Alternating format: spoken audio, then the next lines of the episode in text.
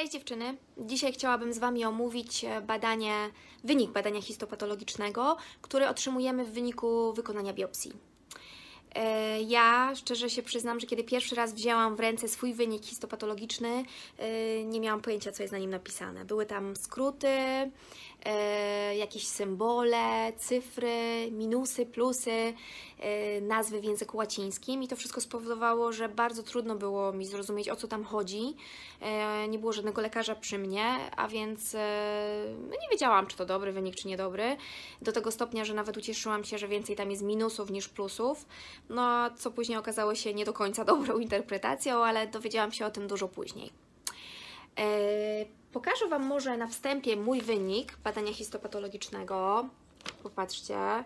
Tu jest e, dużo, jak widzicie, skrótów. Jest nazwa łacińska, jest skrót NST, plusy, minusy. E, dlatego tak na pierwszy rzut oka naprawdę trudno e, to wyjaśnić, ale uwierzcie mi, można się szybko zorientować w tym, tak żeby wiedzieć, co tam pisze i też ja uważam, że warto coś e, wiedzieć więcej o tym wyniku przed pójściem do gabinetu. Wiadomo, lekarz jest od tego, żeby ten wynik Wam zinterpretować, zadecydować nad dalszym leczeniem razem z Wami, ale fajnie, jeżeli już macie jakieś podstawy wiedzy przed tym, jak wejdziecie do gabinetu lekarskiego. E, Wynik histopatologiczny idealnie składać powinien się z dwóch części. Czyli pierwsza część to jest taka, e, w której mówimy, e, jaki typ raka posiadamy, e, czy jest to rak inwazyjny, czy nieinwazyjny. Często też w opisie jednostki chorobowej używa się nazwy łacińskiej.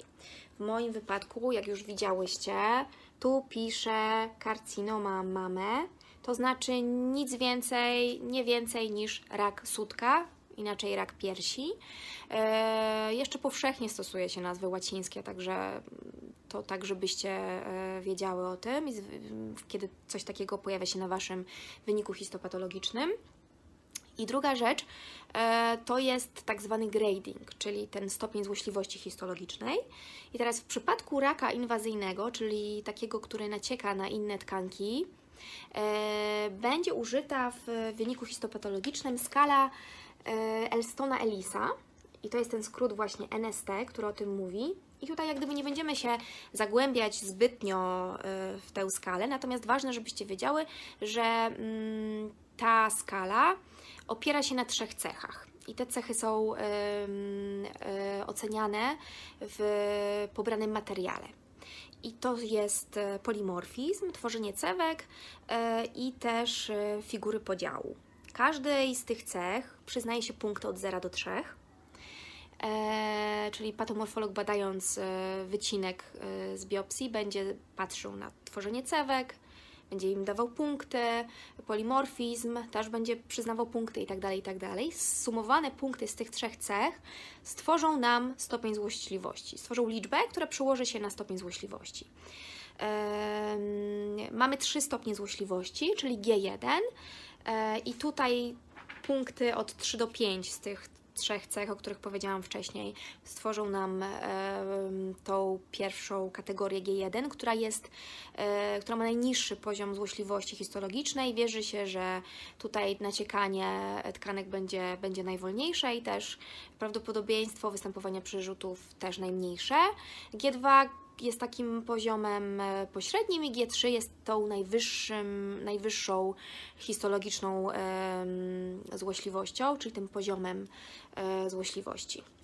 W drugiej części wyniku histopatologicznego znajdziemy informacje o receptorach. Upraszczając, można by powiedzieć, że receptory to takie wskaźniki, e, których nadekspresja powoduje rozwój nowotworu w naszym ciele. I mamy zazwyczaj na naszym hispacie będziemy mieć informacje o czterech e, receptorach. Czasem pojawi się też piąty. Mm, Jest to raczej rzadkość, ale zdarzają się też wyniki histopatologiczne z uwzględnieniem e, piątego receptora, o którym za chwilkę powiem. Czyli pierwsze receptory, dwa receptory hormonalne, to będzie receptor, który na wyniku zazwyczaj pisany jest skrótem PR albo PGR. Jest to receptor, który wykrywa nadekspresję hormonu progesteronowego. I drugi receptor to receptor ER, który z kolei e, wykrywa e, nadekspresję hormonu estrogenowego. Obydwie te wartości tych receptorów e, w wyniku mm, ukazane są w wartości procentowej.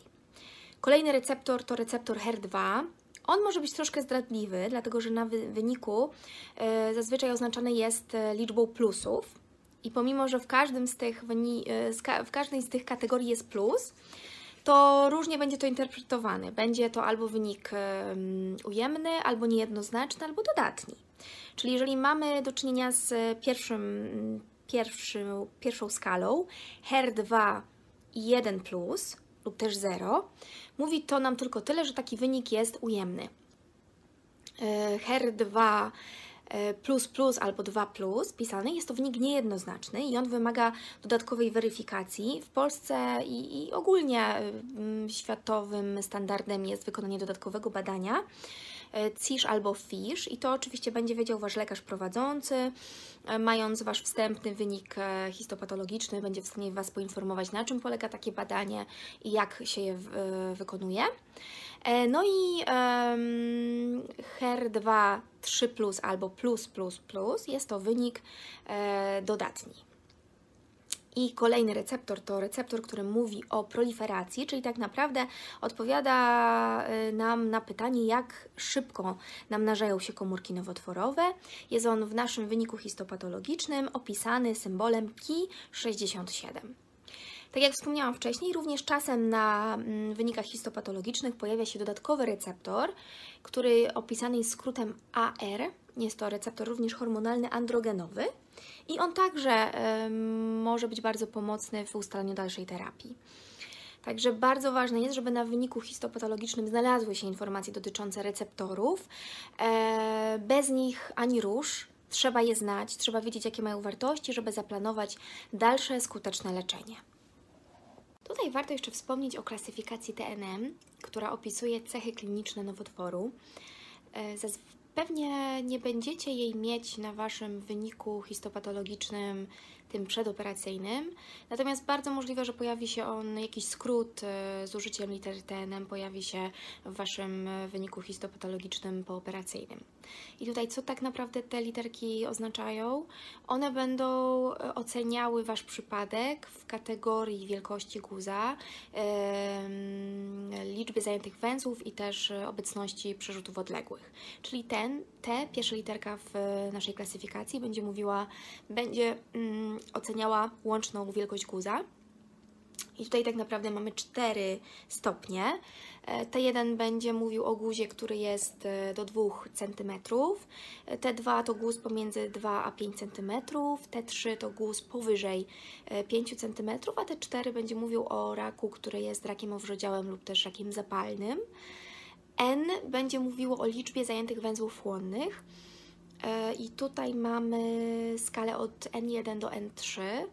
N1 będzie mówiło, e, no oczywiście N0 też może być, czyli wtedy e, węzły chłonne są czyste, nie są zajęte. N1 będzie wskazywało na mniejszy stopień zajęcia węzłów chłonnych, N3 będzie tym najwyższym poziomem. I ostatnia litera M będzie informowała nas o obecności przerzutów odległych. I tu jest przyjęty system zero-jedynkowy. M0 będzie mówiło, że tych przerzutów brak, a M1 będzie mówiło, że te przerzuty odległe już się pojawiły. Tą informacją kończymy analizę yy, wyniku histopatologicznego. Mam nadzieję, że te informacje były dla Was przydatne i trochę pozwoliły Wam uszeregować te informacje, które macie w głowie yy, i powkładać je do właściwych szufladek. Yy, piszcie, jak to było w Waszym wypadku. Jeżeli macie jakieś pytania, to jak najbardziej zadawajcie je w komentarzach.